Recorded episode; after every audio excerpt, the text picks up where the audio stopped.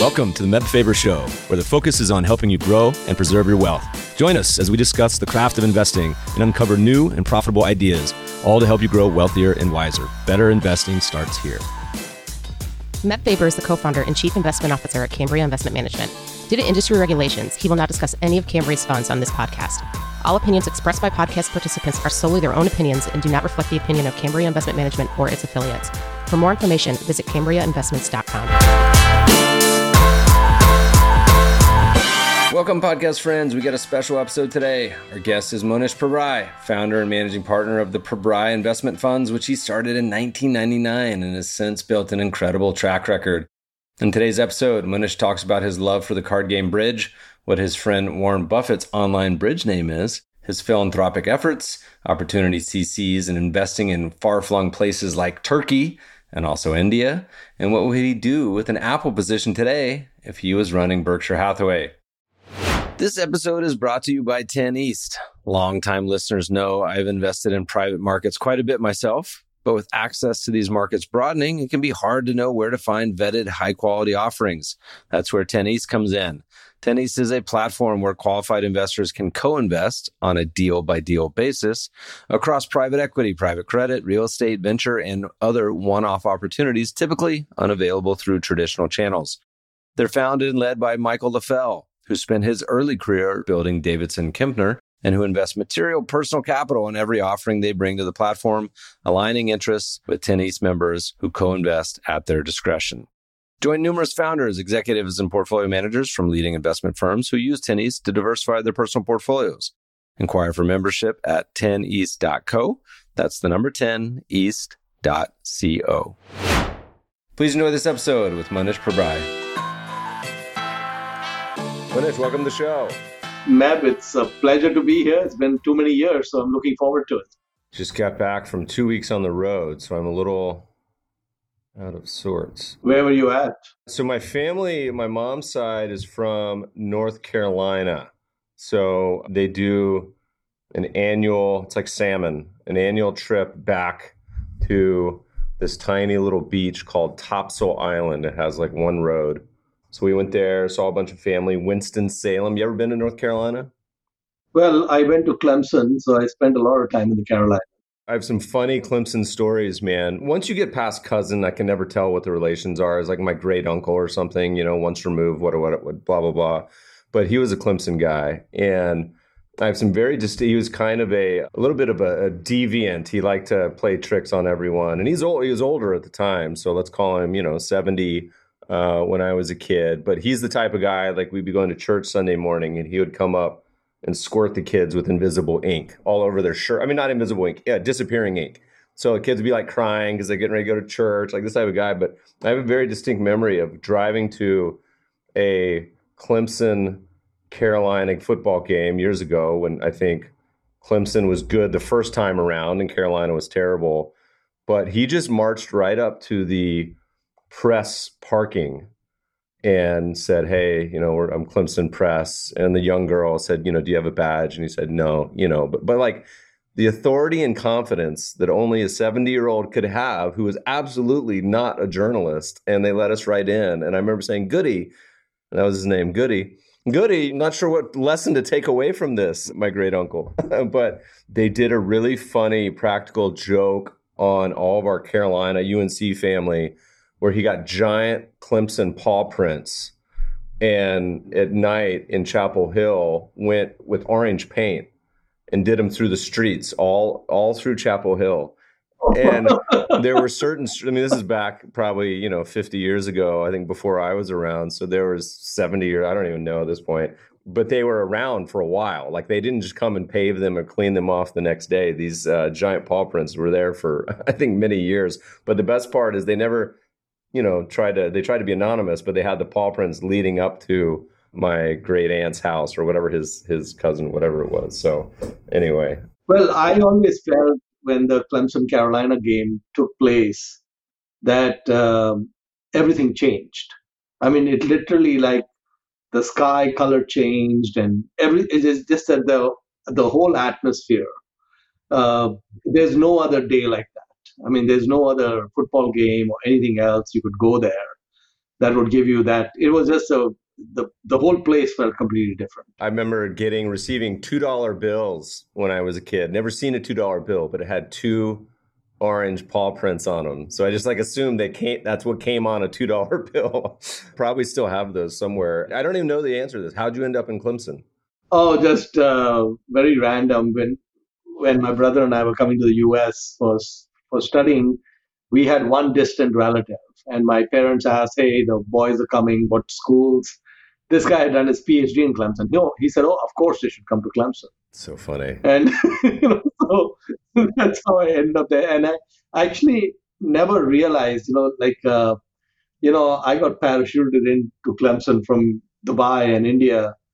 And uh, I actually never realized a couple of things. One is how pretty that part of the country was till I left. Uh, because I just assumed this was the US and all of the US was like this in a slightly different, you know, multiverse timeline, you would end up being agriculture guy. Like that was a, that was a very big ag school, right? Sure, yeah. How'd you not end up being a farmer? Uh, that could have been a, a, a, different path for you.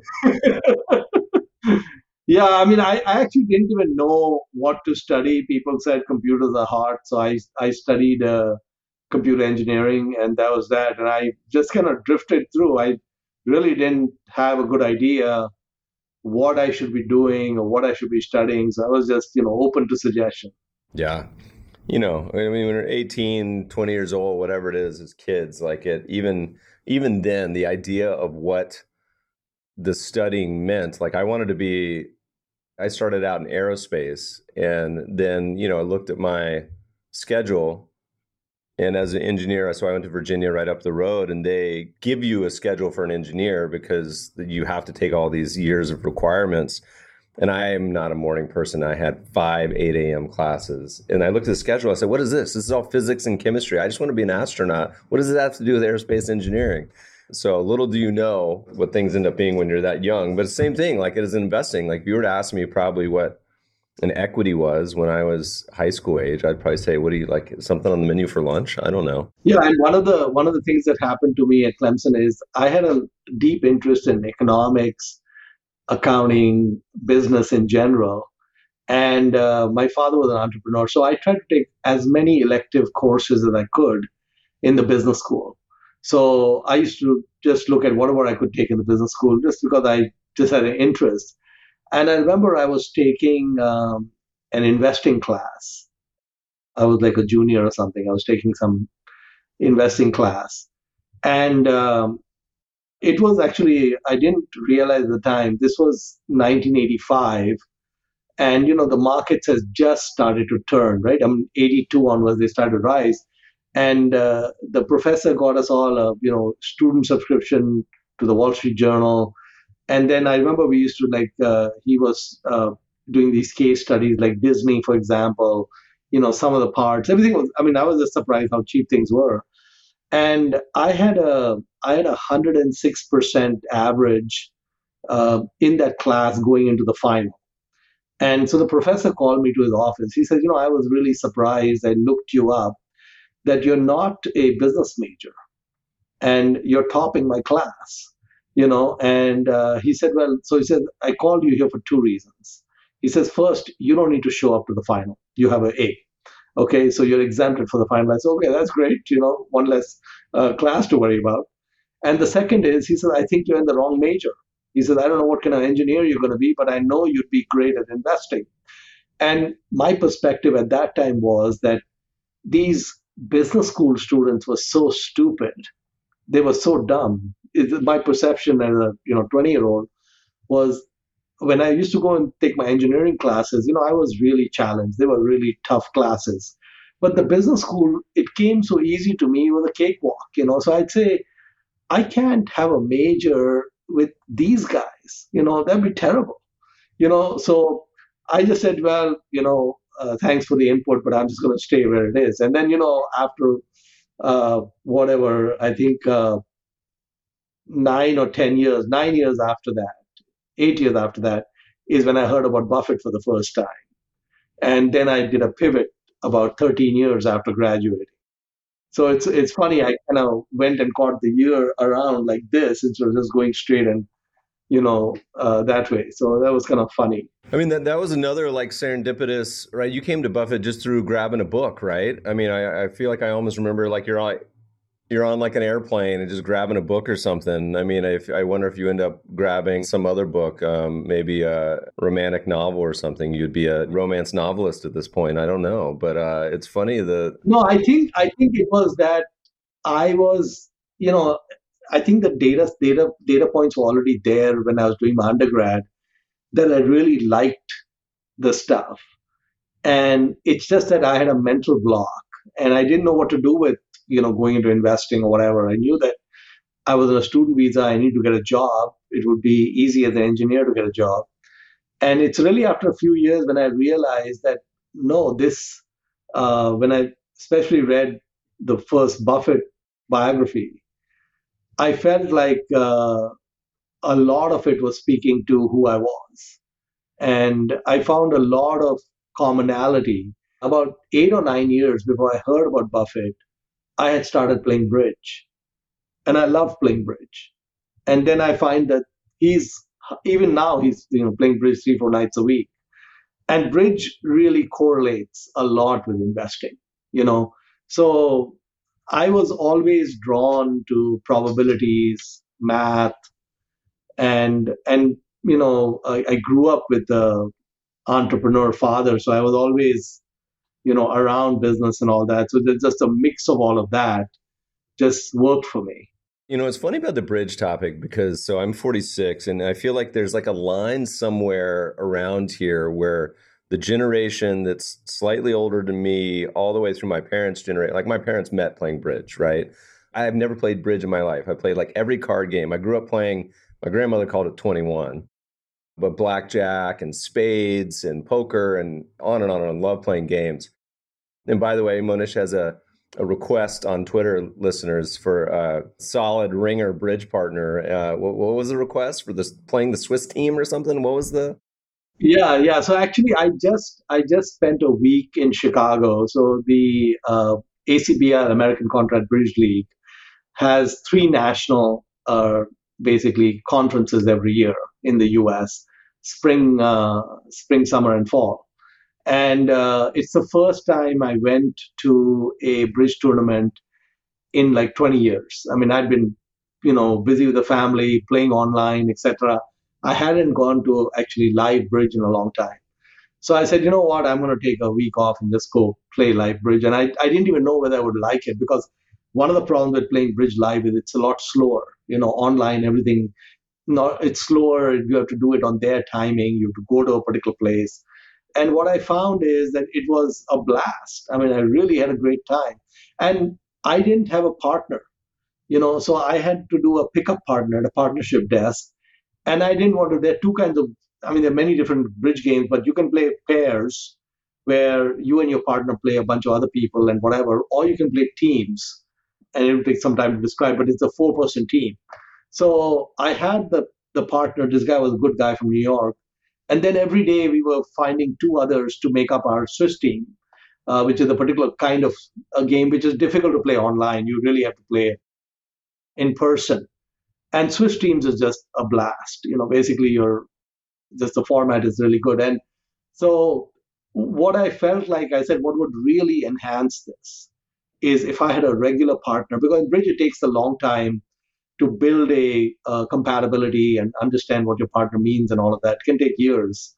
And uh, so I said, if I can find a great partner, and then we can have a great team, you know, four people who actually play two three times a year at these national tournaments it would just be a blast you know and uh, so the the funny thing is what really surprised me i have 188000 twitter followers i have uh, 50000 followers on linkedin and i have about 5000 on facebook okay not one person i sent them i was shocked i thought i'd get inundated okay and this is a smart investing crowd. I mean, the people who follow me on Twitter are interested in investing.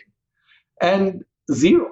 I was just shocked at that. And, uh, you know, even when I go to the bridge tournaments, you see a few young Chinese kids. You know, you see 12 year old Chinese kids, 15 year old Chinese kids. You'd see a couple of Indian nerd kids.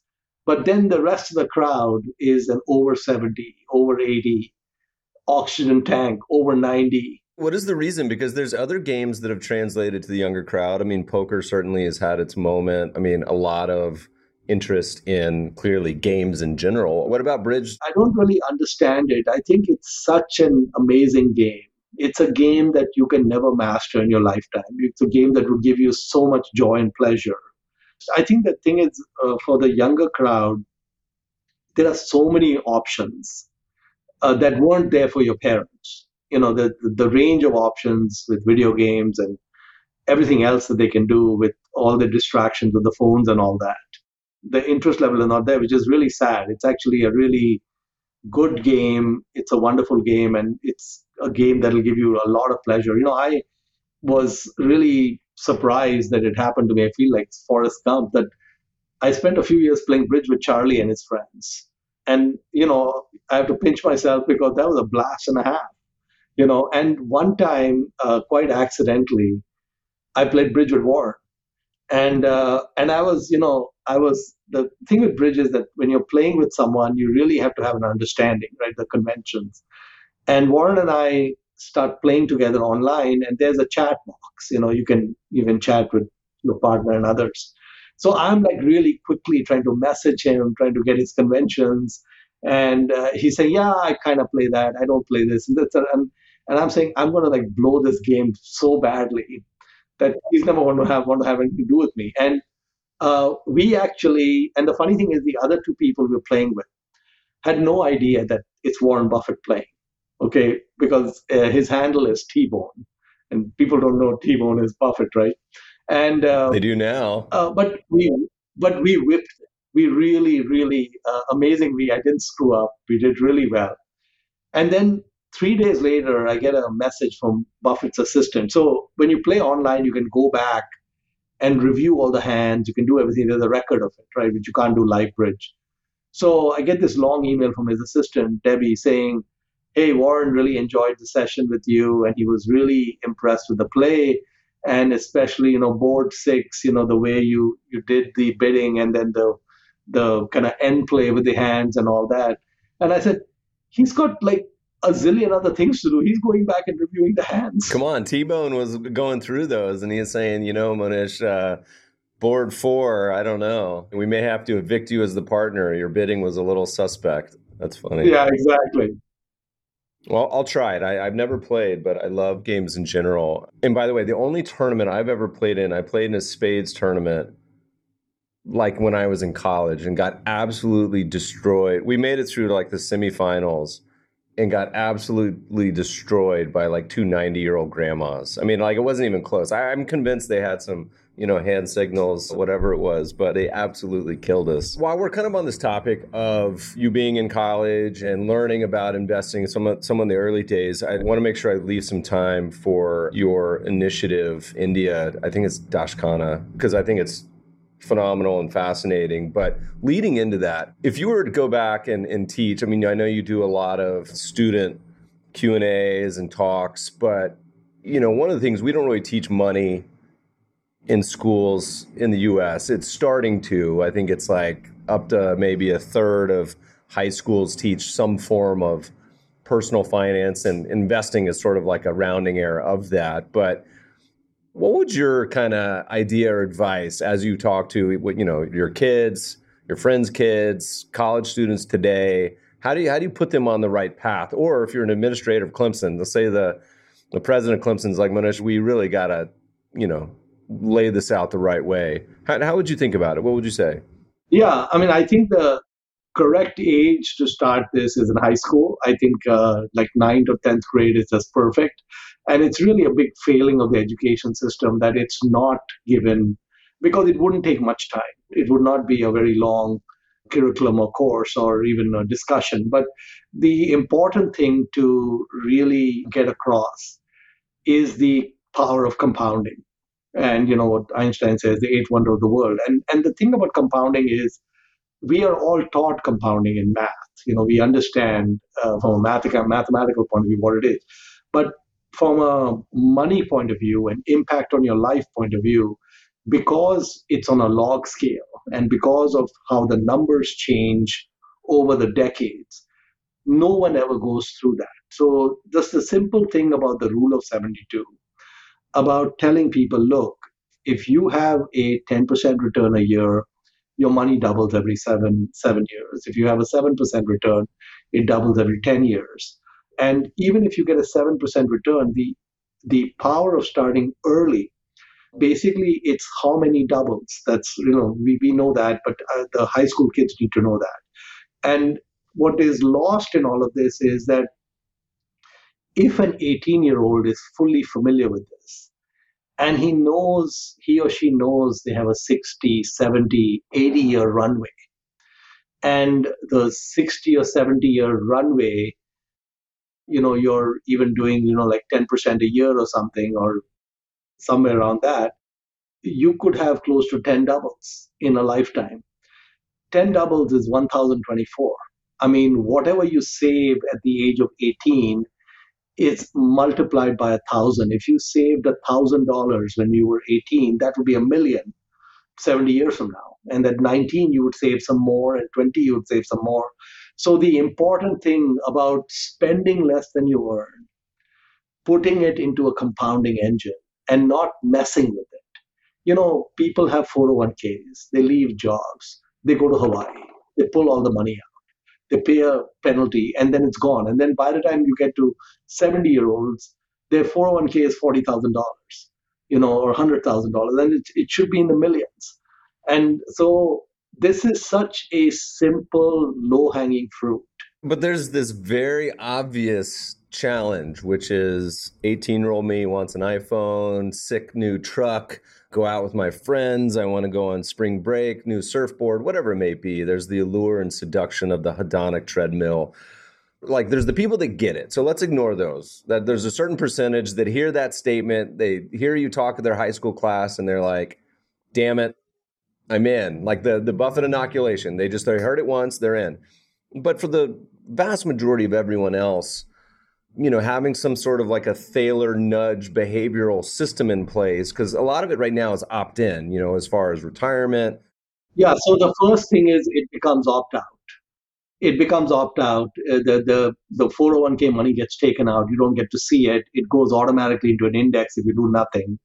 And you cannot take a loan against it unless it's really important and there's some real hardship.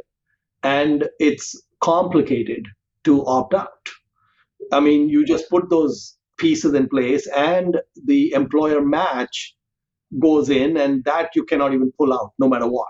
It's too easy to shut off the engine today and or to not even start it.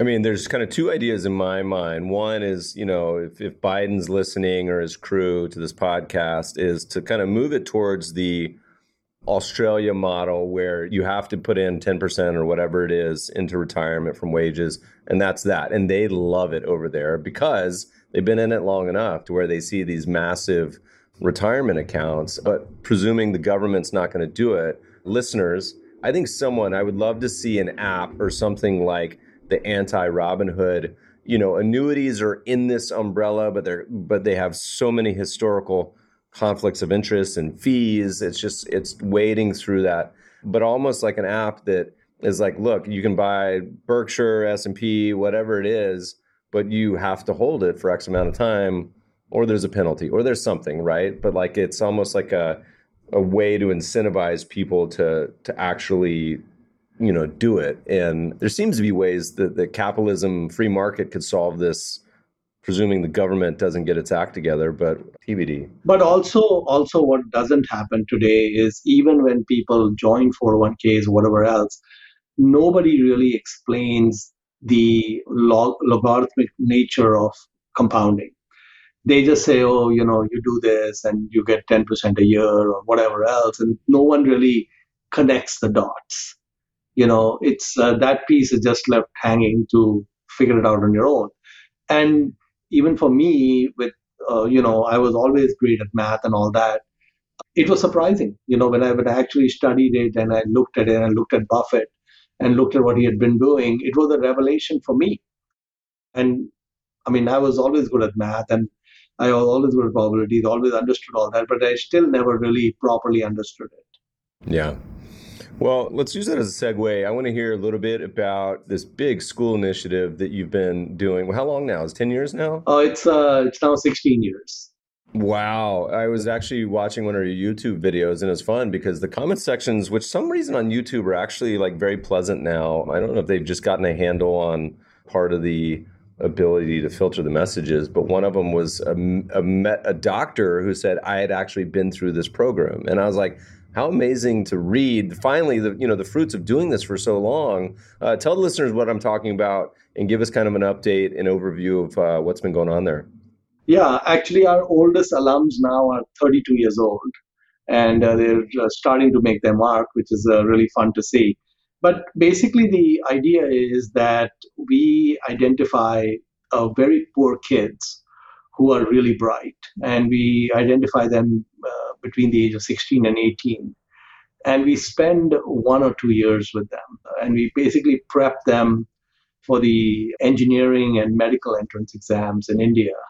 And one of the things about India is that the engineering and medical schools are really good. They are run by the government and they are pretty much almost free to attend. Basically, very heavy government subsidy. But getting into those schools is really hard. It's very competitive. So, for example, the IITs, you know, Bill Gates says that if he was only allowed to recruit from one school, he would only recruit from the IIT. So, the Indian Institute of Technology I've worked with a couple of IIT guys, and they are definitely smarter and more capable than I am. I'll give them that. They negotiate every single possible thing in the world, even when you're not even supposed to be negotiating. And I love them to death. I will go get a sandwich, and they're like, "So six bucks." When you say six bucks, kind of maybe five bucks, I'm like, "Hey, you don't you don't have to negotiate the sandwich right now. Like we can just buy the sandwich." But extremely capable. Well, there's 1.3 million kids, 18 year olds, who take that entrance exam for 16,000 seats. So it's a 1.3% admit rate. And if I look at Princeton, it's a 5% admit rate. Harvard is a 5% admit rate. And the thing is that they will, you know, they give priority to legacies and they give priorities to all kinds of donors and whatever else is going on, which now they're getting clobbered on the head by. But the IITs are purely a quantitative measure. It doesn't matter if you are the prime minister's son or daughter or the richest person in India, whatever, or how much you're willing to donate. It's based on your test score on that test. That entrance exam test is the hardest test in the world. If you score 34% on that test, you have a seat at IIT. Okay, you just need to get a third correct kind of makes me want to take it right now. I'm a little curious to see how bad I would. It's going to remind me of like my physics three classes in college when like an A was like getting like a 25 somehow. And they have negative marking. So the thing is, if you get a wrong answer, they ding you. They take away a quarter point for a wrong answer. So like 70% of test takers end up below zero. so they don't even. Oh my god, they, that's so that's so demoralizing. They would have been better off just turning in the empty paper. You know, their score would be higher. But anyway, the thing is that we identify these kids. Most of these kids are illiterate parents, uh, kind of laborers, farmers, and so on. The parents don't even know what we're doing with the kids. And we bring them into a boarding school system so we can completely control because they don't have electricity, they don't have a desk, they don't have a computer there's nothing there's no infrastructure where they're at. And so we bring them to our centers which are fully equipped we've got the best faculty best everything. And we we our testing is really good that we identify that they have horsepower.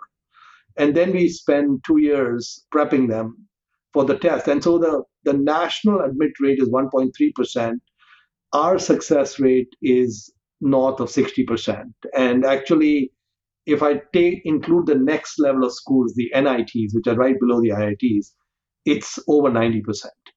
What is the lag time on how long they're in the program? Is it like six years? Is it two years? They are with us for two years, and then they go into the IITs for a standard four year undergraduate degree. So basically, we usually start with them at 16, we're done at 18. Uh, they finish with the IITs at 22, and then they enter the workforce, and then we go from there. And basically, they've been recruited, our kids have been recruited straight from the IIT campuses directly by Google and Microsoft and Amazon and all of these companies all over the world. They end up with Samsung in Korea and uh, you know different companies in Singapore and all over the place, and of course all over India as well. And uh, you know these kids are coming from kind of less than three dollars a day kind of family income. It's very very low income, and uh, so they go from something like a thousand dollars a year of family income to 150 200,000 when they start. It's a huge reset. And uh, so from my point of view you know it's a real zero to hero. The return on invested capital social return on invested capital is off the charts. And one of the things that makes Dakshana work so well is it costs us about three grand to take a kid through the two year program the boarding lodging and everything the subsidies from the government in effect is a 25 to 1 match. So our 3000 unlocks about 75,000 in government subsidy because that's the cost of the IIT degree that the government is paying for. So we are able to lift these families from poverty permanently. It looks like a magic bullet. Could you spend 3,000 and suddenly the guy's making 150,000. But that's because there's another 75,000 of spending so the 25 to 1 match is really what makes it work so well. And I think I've heard you say, you know, you guys are starting to be a non trivial percentage of the IIT intake each year. How many students are kind of going through the program per year now or aggregate in total?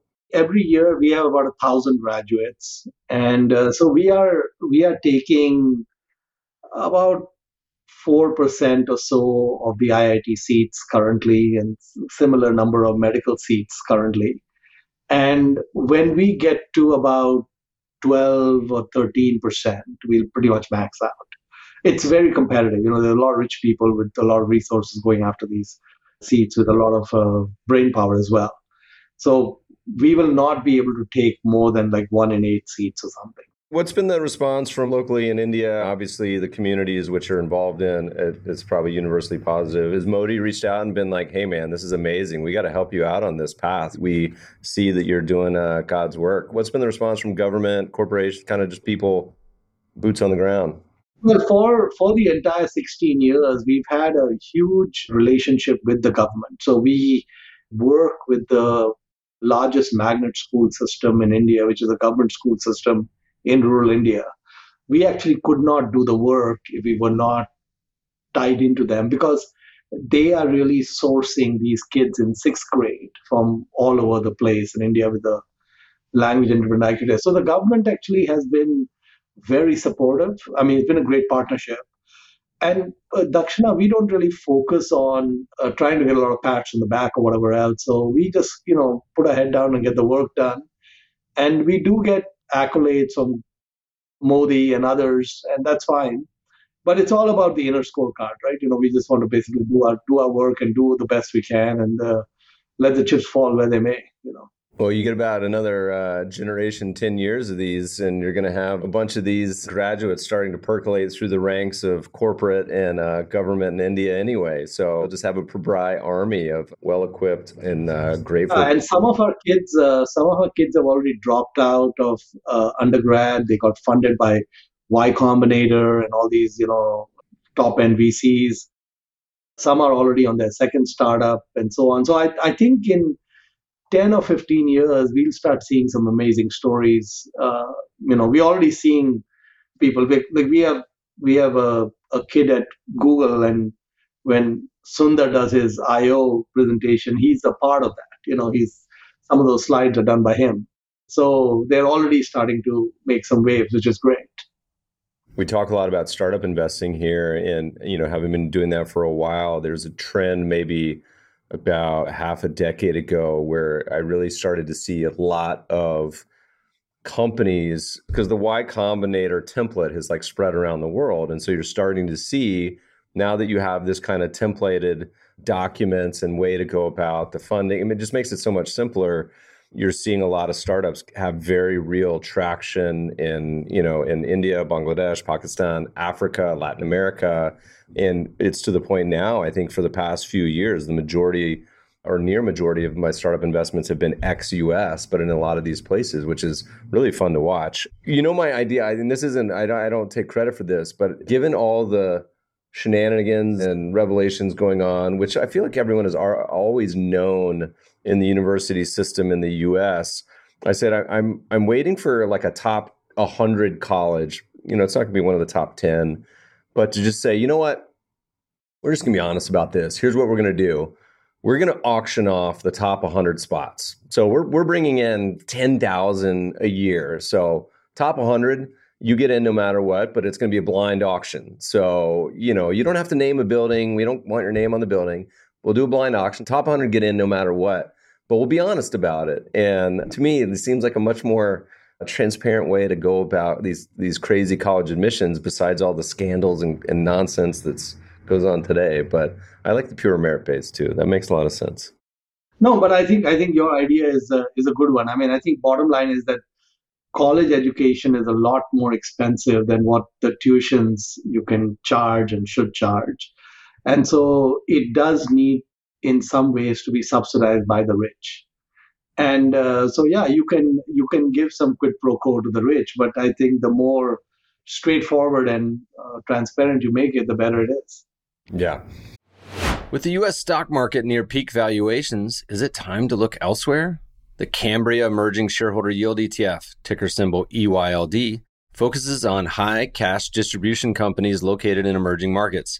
EYLD's process goes beyond focusing on just dividends alone to include buybacks and debt paydown, a trio collectively known as shareholder yield. The result is a portfolio of companies that rank highly on shareholder yield and offer strong free cash flow characteristics. Learn more about the Cambria Emerging Shareholder Yield ETF by visiting cambriafunds.com slash EYLD. Again, that's cambriafunds.com slash EYLD. Cambria funds are distributed by Alps Distributors Inc. Investing involves risk, including possible loss of capital. To determine if this fund is an appropriate investment for you, carefully consider the fund's investment objectives, risk factors, charges, and expense before investing. This and other information can be found in the fund's full or summary prospectus, which may be obtained by calling 855-383-4636, ETF info, or visiting our website at www.cambriafunds.com. Read the prospectus carefully before investing or sending money. International investments may involve risk of capital loss not associated with domestic investing. Companies can be paying out more than they can support and may reduce their dividends or stop paying dividends at any time. All right. Well, listeners, when we were prepping for this interview, Mohnish said over a couple criteria, which I have actually never heard before. He said, I want to hear some hard questions and questions I've never been asked before. So I said, okay, we'll take up that challenge. So we're going to use some of these. This may not be a linear progression, but they could be jumping off points. And some of these answers may only last for a minute and some could be a half an hour conversation. So we'll just see where this leads us. But I have a theory. And I'm pretty sure you've never been asked this question, but every portfolio manager of maybe the last 50 years who has opted into this decision, I believe, has had their best performance, which is if you look back, Bill Gross, Mohamed El-Erian, trying to think who else. Soros ever having a mustache? That portfolio male portfolio managers, when they had mustaches, were their best performing years than when they were clean shaven. And if you're watching this on YouTube, you see what I'm talking about. If you're watching, if you're listening to this on podcast, Mohnish has a beautiful duster right now. Do you find any correlation? Have you been putting up better years with than without mustache? Because you've been clean shaven before, right? Yeah, I actually didn't didn't have a mustache until about eight or nine years ago, maybe ten years ago. But uh, I have never been asked that question before, Meb. So thank you. Congratulations. We're going to have to go through the annual Christmas cards and say, did he have a mustache? And then look at the returns for the year. And then we'll do uh, we'll do a regression analysis and we'll see what the answer is. But I feel like uh, I have a pretty high hit rate on this. I would say from in, in my case, there's no direct correlation. So sorry to disappoint you on that. But maybe we don't have enough data. We'll put some IIT interns on this and we'll see what they can come up with. We don't have enough data because the mustache years are short relative to the non mustache years. So, well, I was Googling, and you'll probably know better than I was. I was trying to find some uh, pictures of Warren Buffett or Charlie if they ever had a mustache. I don't think they have. There yeah. Charlie and Warren, there was only one time, and Warren went to some kind of a surgery and he was in the hospital for two, three weeks where he actually grew a beard and that's the only time when he didn't shave. You know, but and Charlie, I've never seen that. That's probably when Berkshire paid their one and only dividend too, right? He's like in the hospital, came back. He's like, "What's going on here? I got a beard. You guys are paying dividends." Well, I figured we would start. You know, you like many, there's some non-consensus views. One of my favorite Twitter threads that we ask people, and this uh, is you say, "What is something a view that you hold personally about investing?" That the vast majority of your peers do not hold. So let's talk about like 70, 70%, two thirds, 75%. That if you said this today, almost everyone would be like, I absolutely do not agree with you on this. Is there anything that comes to mind? Well, there's uh, several that come to mind. Well, the first, the first one that comes to mind would be investing in a place like Turkey. You know, we've I've been I've been going there for about five years, and uh, I've talked to a lot of smart investors about what I think were total no-brainer investments, and uh, they can't get past the country. You know, they, I can't even get to the, the, company.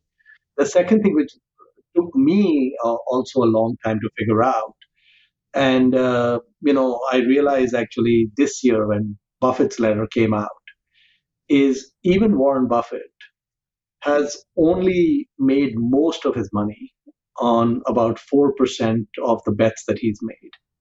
It's one out of 25 bets that has moved the needle for him.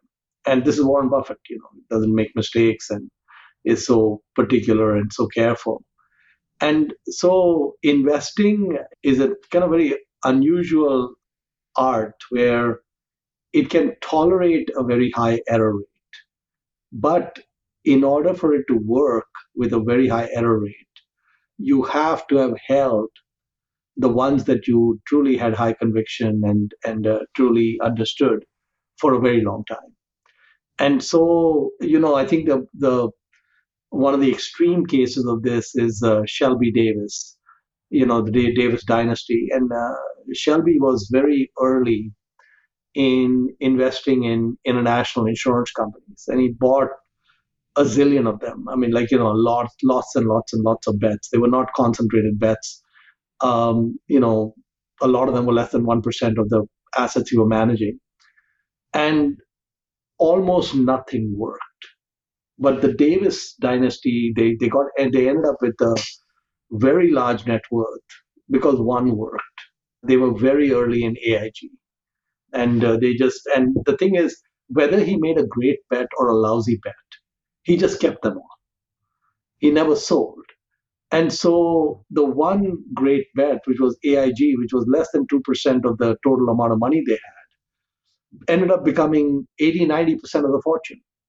And uh, it was a big fortune. And so basically, this particular notion about investing, which is, I mean, anytime we look at a business, we have a view on what it would look like five years, 10 years, 15 years from now. And most of the time, we're going to be wrong. That's just the real candid answer on that. And sometimes you'll be right. But to actually, you know, harness and collect the fruits of that labor, you have to held all the have, have held all the wrongs and the rights for a very long time. And that's when people get into trouble because you know most mutual funds they're going in and out of stocks all the time and and all of that. And and the index, you know, the index does so well because it's too dumb to know that it owns Microsoft and too dumb to sell Microsoft, too dumb to sell Google, too dumb to sell Facebook. And it just ends up in a place where, you know, these great businesses stick in the the only time the S&P throws a company out of the portfolio is when it's so long in the tooth that it's obvious.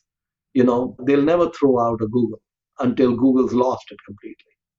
You know, th- this concept of these power law investing, you know, there's two groups that really understand this. You know, I, I think my startup VC friends really get it because by definition, they can't sell, right? So they invest in 20 companies, they get that one or two is going to drive the returns of the entire fund.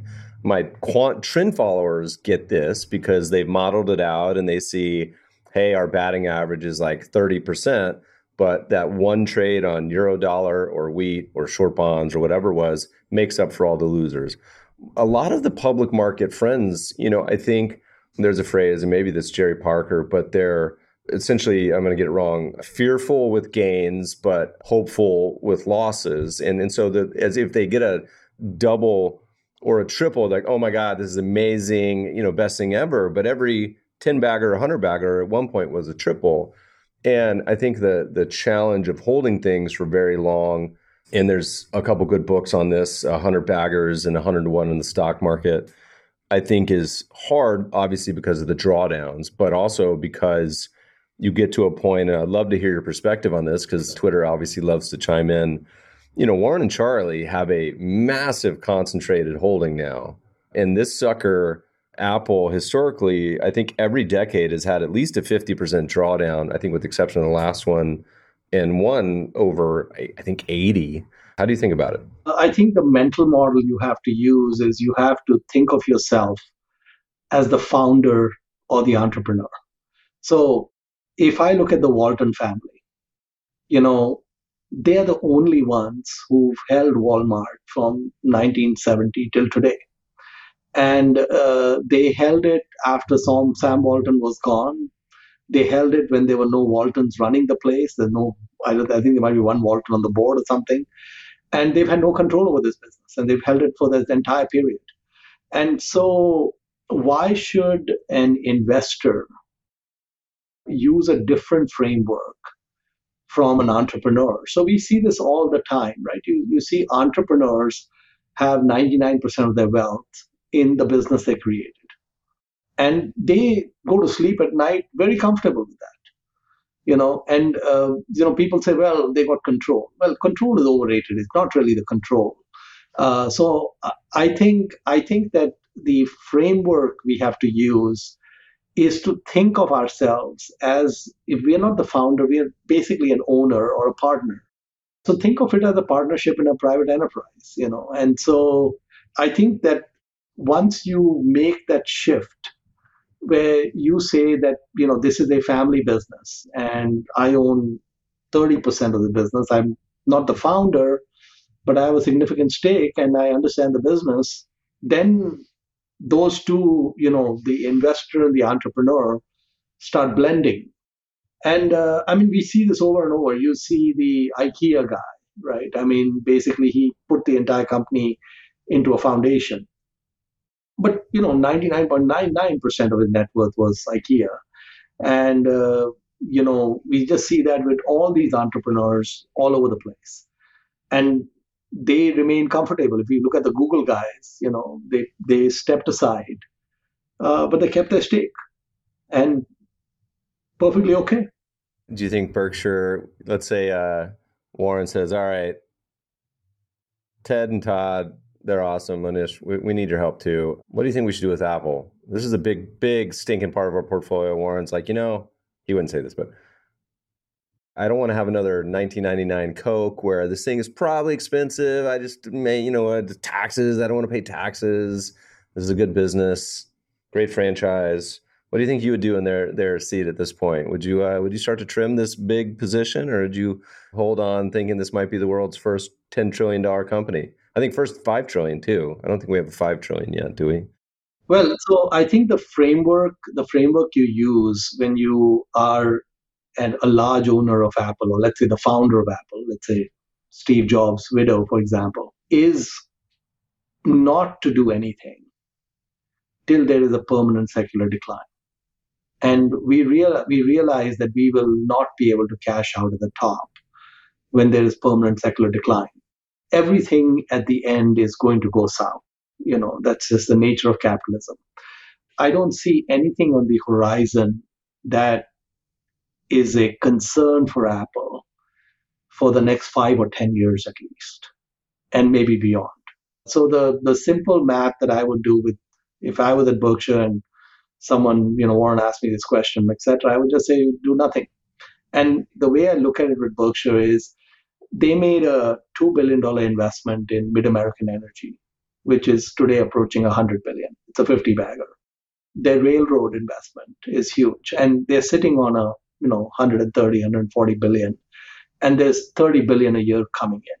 I mean, if you look at the entire enterprise, Apple is maybe a fifth of the pie, you know, fourth or fifth of the pie. We don't see any issues right now, leave it alone.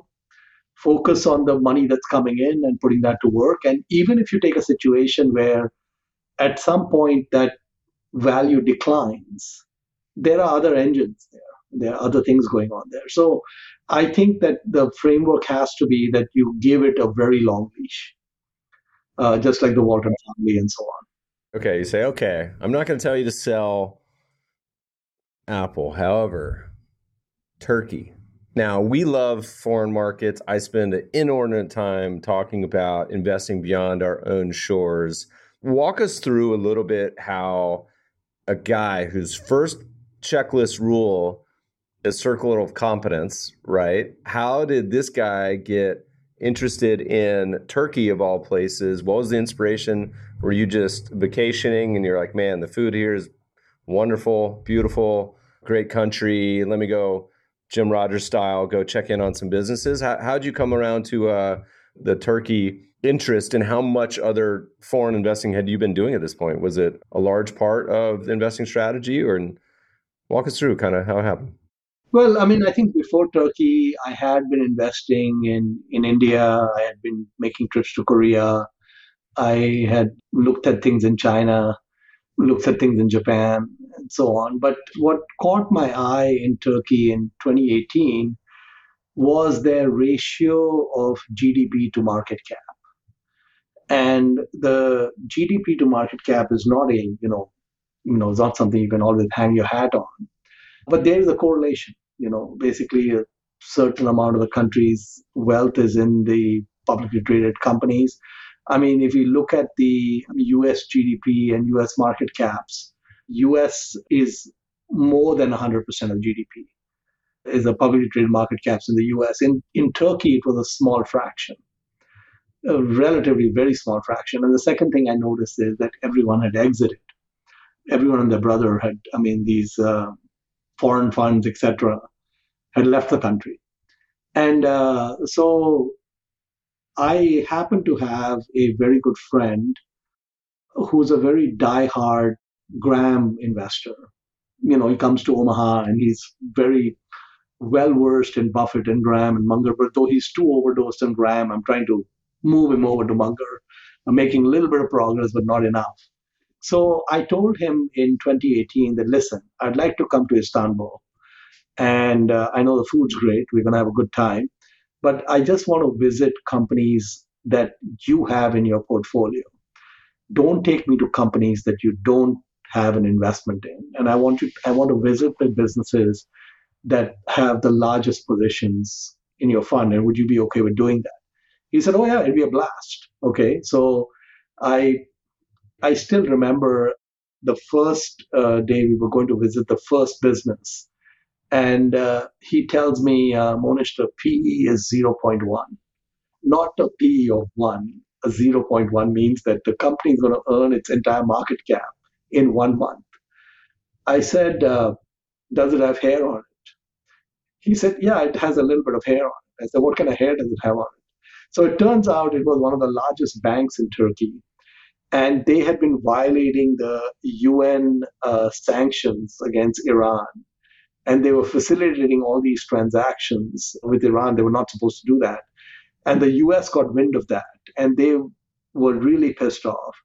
And the CFO of the bank, who really didn't have a whole lot to do with all of this, was the chairman driving all this, had come to the US to vacation with his kids, Disneyland, uh, Disney World actually. And the feds picked him up in New York while the rest of his family watched, and they put him straight in Rikers prison. And then Erdogan is calling Trump and telling him, you got to let this guy go. And Trump is saying, it's the state of New York that's going after this, it's not me. I can't do anything. They don't listen to me. And then in the meantime, the company is trading on the market, and the US is thinking of just taking them off the international you know, SWIFT system and everything else. So I went to that meeting. It's a very well run bank. And I told my friend, this is too much hair for me. I can't go there. Can we just take it down a notch?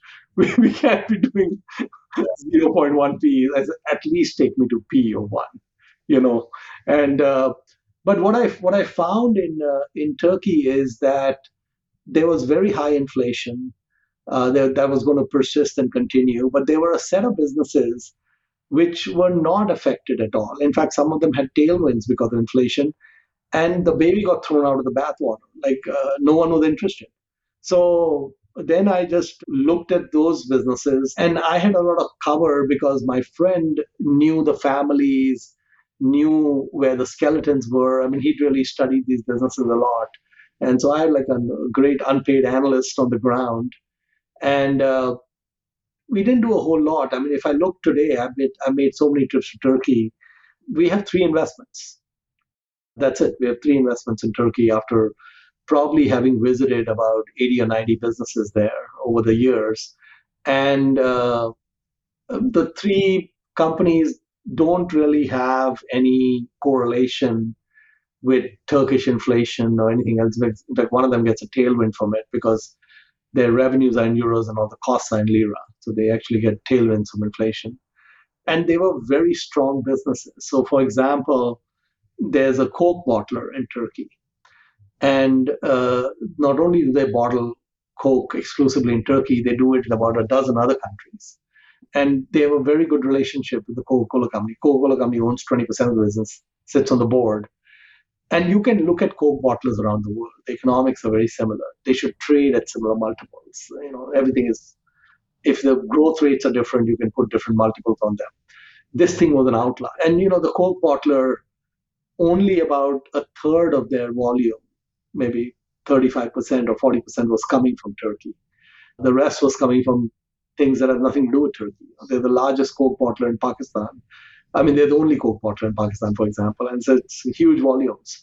So basically, what I what I found is that there were a sliver of businesses there that no one was interested in, and uh, uh, you know, uh, we invested in a warehouse company. I still couldn't believe it, but the liquidation value was like six or seven hundred million, and the market cap was twenty million. We just couldn't. I just couldn't understand that. It was just crazy we hear the same three or four tropes every time we talk about foreign markets but the two big ones is you know people get so caught up in the macro and so many investors get sidelined by it because they see what's going on with the currency or they see what's going on with the government or they see what's going on all these list of things that in our opinion is is can be controlled how do you think about broadly speaking the currency side of it? Is it something you hedge at all, or you mentioned some have even more complicated and even beneficial, you know, parts of the hedging type of thoughts. But what, what, how much of the macro picture plays in for you guys on either dissuading you, or obviously it didn't because you do it, but but if someone is asking this question, I'm trying to get to it, but how do you think about the macro in places like this? Well, I mean, uh, the we've never hedged uh, currency anywhere. And uh, in some places, like in Turkey or India, etc., it would be quite expensive, and actually you wouldn't you wouldn't be able to do it for very long. So it would be somewhat impractical. Well, we we had a view that the currency would continue to devalue quite significantly, and that uh, that inflation would be high. It wouldn't go down in any you know finite period of time. And so I basically looked at businesses where those conditions were irrelevant.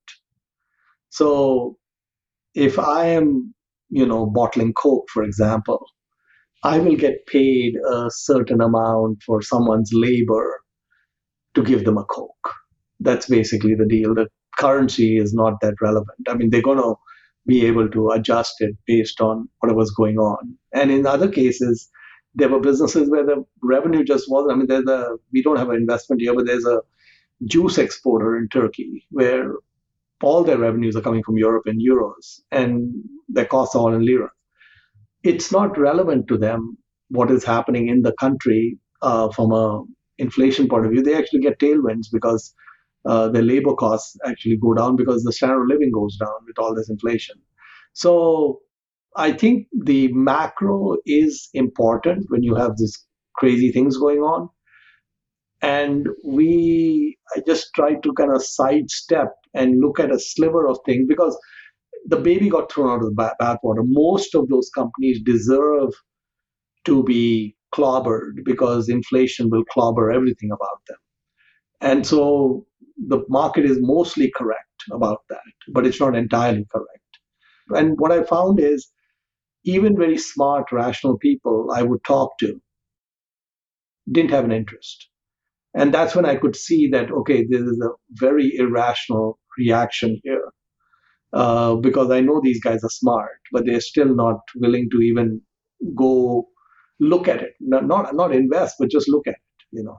Well, Turkish stocks certainly had a monster 2022, which I would also like to point out uh, correlates with the mustache year. Mohnish. Um, so, where else, are, as, as, you look beyond our borders, are you getting uh, curious about what the Omaha crew is uh, in Japan? Any other countries? How's India look? Any other um, you know places that are interesting right now? Well, usually for me, yeah, India. India is also another good place because it has a lot of secular tailwinds.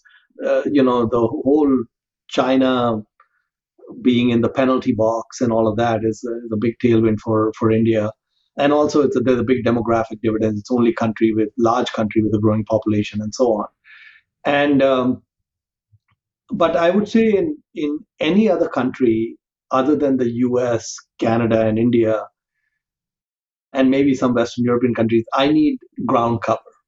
So I need someone on the ground who really understands Buffett and Munger and understands the ground realities.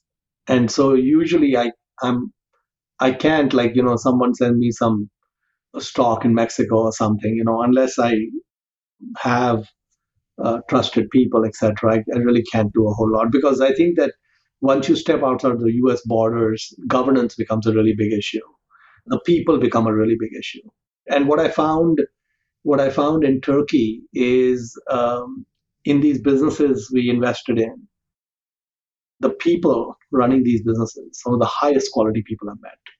Just incredible, incredible talent, incredible ethics. I mean, one of the one of the families in Turkey that uh, the one that has the Coke bottle, you know, they have uh, all the McDonald's franchises in Turkey. They have um, a big uh, joint venture with AB InBev for beer and I could see why that's the case because they have the most pristine reputation in Turkey. And all these companies, before they would partner with anyone, they do a very extensive due diligence and they had very deep comfort. So basically, it was really important to make sure that the families and the, the promoters we were dealing with were absolutely the top notch, highest quality. I think we, we ended up with much higher quality teams and promoters than I would have in the US. And those are also an anomaly. You know, they're, they're few and far between. So I think that when I'm looking at foreign markets, these factors, uh, more than macro, uh, the people become a lot more important.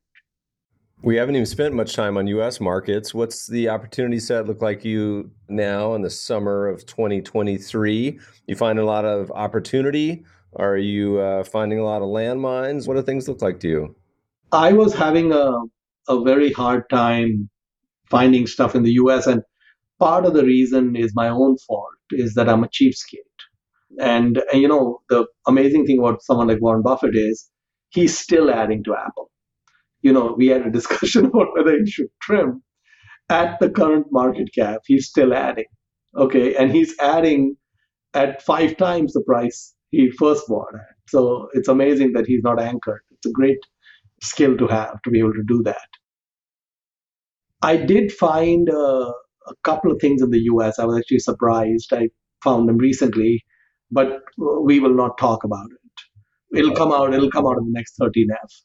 Well, watch your 13Fs. You know, it's funny is that we both have been longtime followers and curious about the concept of cloning, you know, to me and Charlie talks about it, I, I, think certainly more than just about anyone. I don't know if Warren talks about it as much, but Charlie talks a lot about that, that concept of 13Fs. And I love looking at yours because usually you notice there's not a lot of names on there. I mean, sometimes there's like four. Uh, we got what, Micron, Brookfield. Yeah, we, we just have, I think the last last one maybe had two or three names and that was it.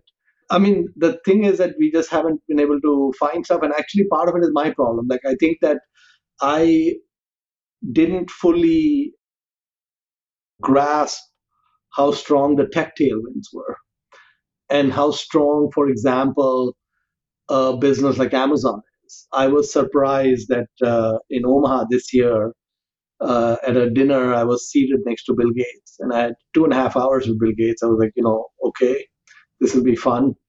And I played a game with him. You know, I said, look, uh, Bill, I'll, I'll mention a name of a company, and you tell me whether you'd go long or short or neutral.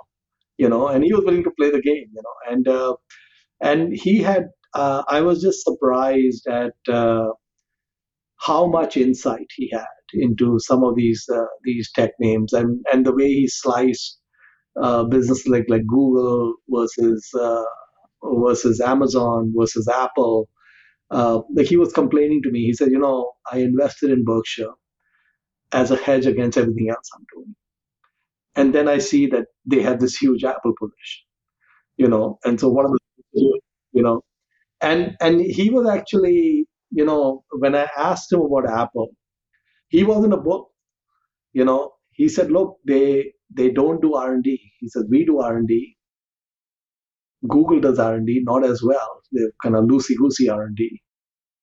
But Apple is just, you know, it's top down. It's it's it was designed by Steve to be one guy, you know, uh, driving everything. And it's a very different company than uh, uh, something like uh, Amazon is. You know, Amazon, I think, uh, if I look at, for example, Facebook and Amazon, compare them, you know, they will put a lot of stuff, throw a lot of stuff against the wall in Amazon and a lot of small bets. And then they watch and then they nurture the ones that are getting traction. But when you have things like fire that uh, Bezos loves, he'll bury it. Doesn't get traction, he'll bury it. And you look at some someone like Facebook, it's one big bet. You know, it's one big bet on the metaverse. And between the two, I would just I just want to do it the Amazon way. I don't want to do the Facebook way. That's just all or none. And Mark has gotten that message now. I mean, now he's become a hardcore, you know, cut the costs and you know, show me the money kind of guy, which is great.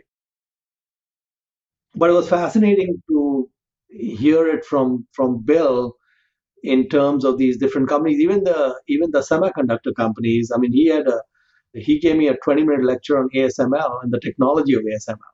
You know, I mean, he just knows it down to the nitty gritty, which is uh, really uh, really impressive. But I can tell you what he would do. He would go long Amazon. Uh, he would definitely go long Microsoft, and he would go long AMD. Those were his picks, and uh, well, and he's also famous because Elon keeps whining about it. He's very famously short Tesla, or has been, because Elon's always like, "When are you going to close out this Tesla short position?" It's like you know on Twitter all the time. Yeah, I think that's uh, the, the whole shorting thing is a little bit dumb, and and I think shorting someone like Elon is very dumb. On the hundreds, thousands, maybe of investments you've done in your career, what's been the most memorable? Doesn't have to be the best, doesn't have to be the worst, but just the one that pops in your head as the most memorable investment uh, for you? Well, you know, uh, the thing is that what, what I have always found interesting is the anomalies. You know, so so for example, I remember in about I think it was like 2004 or so. In 2004, there's a steel company uh, based in Canada called IPSCO, and uh, IPSCO had no debt. It had um, $15 a share in cash. And it had given guidance that the next two years' earnings were going to be $15 a share each for the next two years. So there was $30 of earnings coming in. The stock was at 42. So I'm saying, okay. And the reason they gave the guidance was they, they used to make these tubular steel pipes where they had contracts with these pipelines where they want to deliver, uh, you know, the pipelines had basically given them purchase orders. And so they were going to deliver these pipes and the cash flows were guaranteed. It's not like they were giving guidance based on future sales to be done. These were sales that were already done. So I said, okay, you know, I don't know what will happen after two years, but I know that I, after two years, there'll be $45 of cash on the balance sheet, no debt. And the stock price currently is 42. I said, I just want to see what the stock price is two years from now. I want to see what Mr. Market does with this. And I just bought it based on that notion, right? And a year later, the company announces that we have one more year of visibility and we'll have another $15 a share in earnings for one more year. And now the stock is at about 70 or 80. It's gone up a bit. Okay. And I'm thinking about, well, you know, we don't, it's a steel company, it could go to zero, whatever. It's a very cyclical business. And and then it starts drifting close to 90, and I'm thinking of, you know, taking it off. Like I said, the, the double in 15 months is really good. You know, let's move on.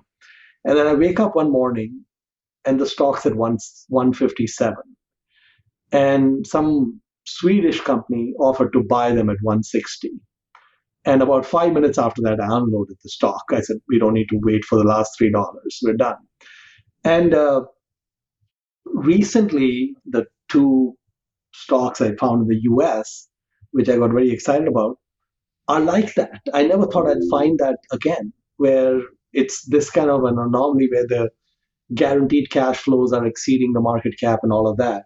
And I remember a couple of years before that, in 2001, so I had read a long time ago that the lowest rate of business failure of any kind of business that you can have is funeral homes. So if you really want to have a guaranteed long-term successful business, just buy a existing funeral home that's doing okay. And nobody goes into the funeral home business. Nobody takes a low bid when their favorite uncle dies. You just want it done right. Okay. So they have no cost pressures, they have no margin pressures, there's nothing. And I thought, okay, wow, I read that. I said, okay, that's interesting that the funeral business has got this great characteristics. And then in 2001, I'm reading Value Line. Every every week I read Value Line, and I read the. I look at one of the areas. Look at is the stocks with the lowest PEs, right? You know, we can't help ourselves. We always go to the lowest PE stock. And I see two funeral services companies with a PE of two, two of them sitting there, lowest in the value line list. So I said, okay, maybe there's some craziness in the numbers or something. I went back and looked at those companies. They're actually had two times earnings. Okay. So I said, wait a minute, these these businesses never fail. And it's at two times earnings. And I know that it's a great business. And it turned out both these companies had done big roll-ups in the business. They had a lot of debt. There was a concern about the debt. But I said the cash flows are so resilient. You know, we don't know who's going to die next week in Peoria, Illinois, but we know how many are going to die. Okay, there's absolute certainty on that. And um, so I, I bought I bought uh, Stewart Enterprises, a funeral services company, at two times earnings, and you know it was eventually at ten times earnings, and uh, got to where it needed to get to. So I think the the the the best ones are the anomalies. You know, like I go to Turkey, I go to this meeting and the whole market cap is 20 million and the liquidation value is 700 million. And you know you scratch your head. It just hits you in your head with a two by four. And so those are the ones those are the ones that really interest me you know. Your comments um i think are more pro- important and profound than than you know it sounds very simplistic but but listeners like the the concept um like you don't have to have an opinion on every stock that comes your way and like and particularly the ones like tesla. Everyone or bitcoin it's not a stock but but everyone feels like they have to have an opinion on every single thing and say like it's very refreshing to simply say you know what? There's tens of thousands of stocks out there. I don't have to have like jim cramer have an opinion on every single one. I can just simply sit there and let them pass by and then you know on on the occasion. Well, like Buffett says, we are in a business with no call strikes. And, you know, you're not going to be struck out by letting three three balls go. You can let 3,000 balls go. So we we don't need to know much about anything. And, you know, Charlie brings up his friend, John Arrillaga. You know, he just invested all his life in real estate one mile around the Stanford campus. That's all he did. Died a billionaire. And then his daughter marries Marc Andreessen. So it's billionaire to the power of billionaire now. so anyway, what I'm saying is Arrillaga, Arrillaga has such a tiny circle of competence. You know, he didn't even do Bay Area real estate. Okay, he didn't do California real estate. He only did real estate around Stanford. And if you walked with him, around the Stanford campus. He could point to any building outside the campus and he'd tell you everything about it. Uh, you know, what it, when was built, what the rents are, what you could buy it for, everything, you know. And so I think in investing and as well as in entrepreneurship, inch wide and a mile deep is the way to go. You don't want to be an inch deep and a mile wide. And uh, so I think that, um, yeah, you can pick your spots. You don't need to know everything about everything. You need to know a lot about something a little bit, and then and then it works out well. Well, Mohnish, we kept you long enough. Um, before we let you go, what's the best place for uh, people to kind of check in with you, listen to you, what you're up to? Is Chai with Pabrai the best spot? Chai with Pabrai is good. Uh, my Twitter handle is good. If you're a bridge player, direct message me on Twitter. We can play together. And, uh, you know, LinkedIn is fine too. Any of those is just fine. Awesome. It's been a blessing to catch up with you, buddy. Uh, hopefully, to see you in the real world. Thanks for joining us today. Thanks, Meb. It was a pleasure. Podcast listeners will post show notes to today's conversation at mebfaber.com forward slash podcast.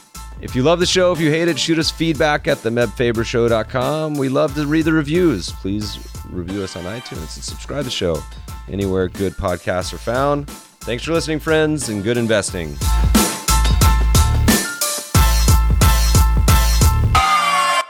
This episode is brought to you by La Quinta by Wyndham.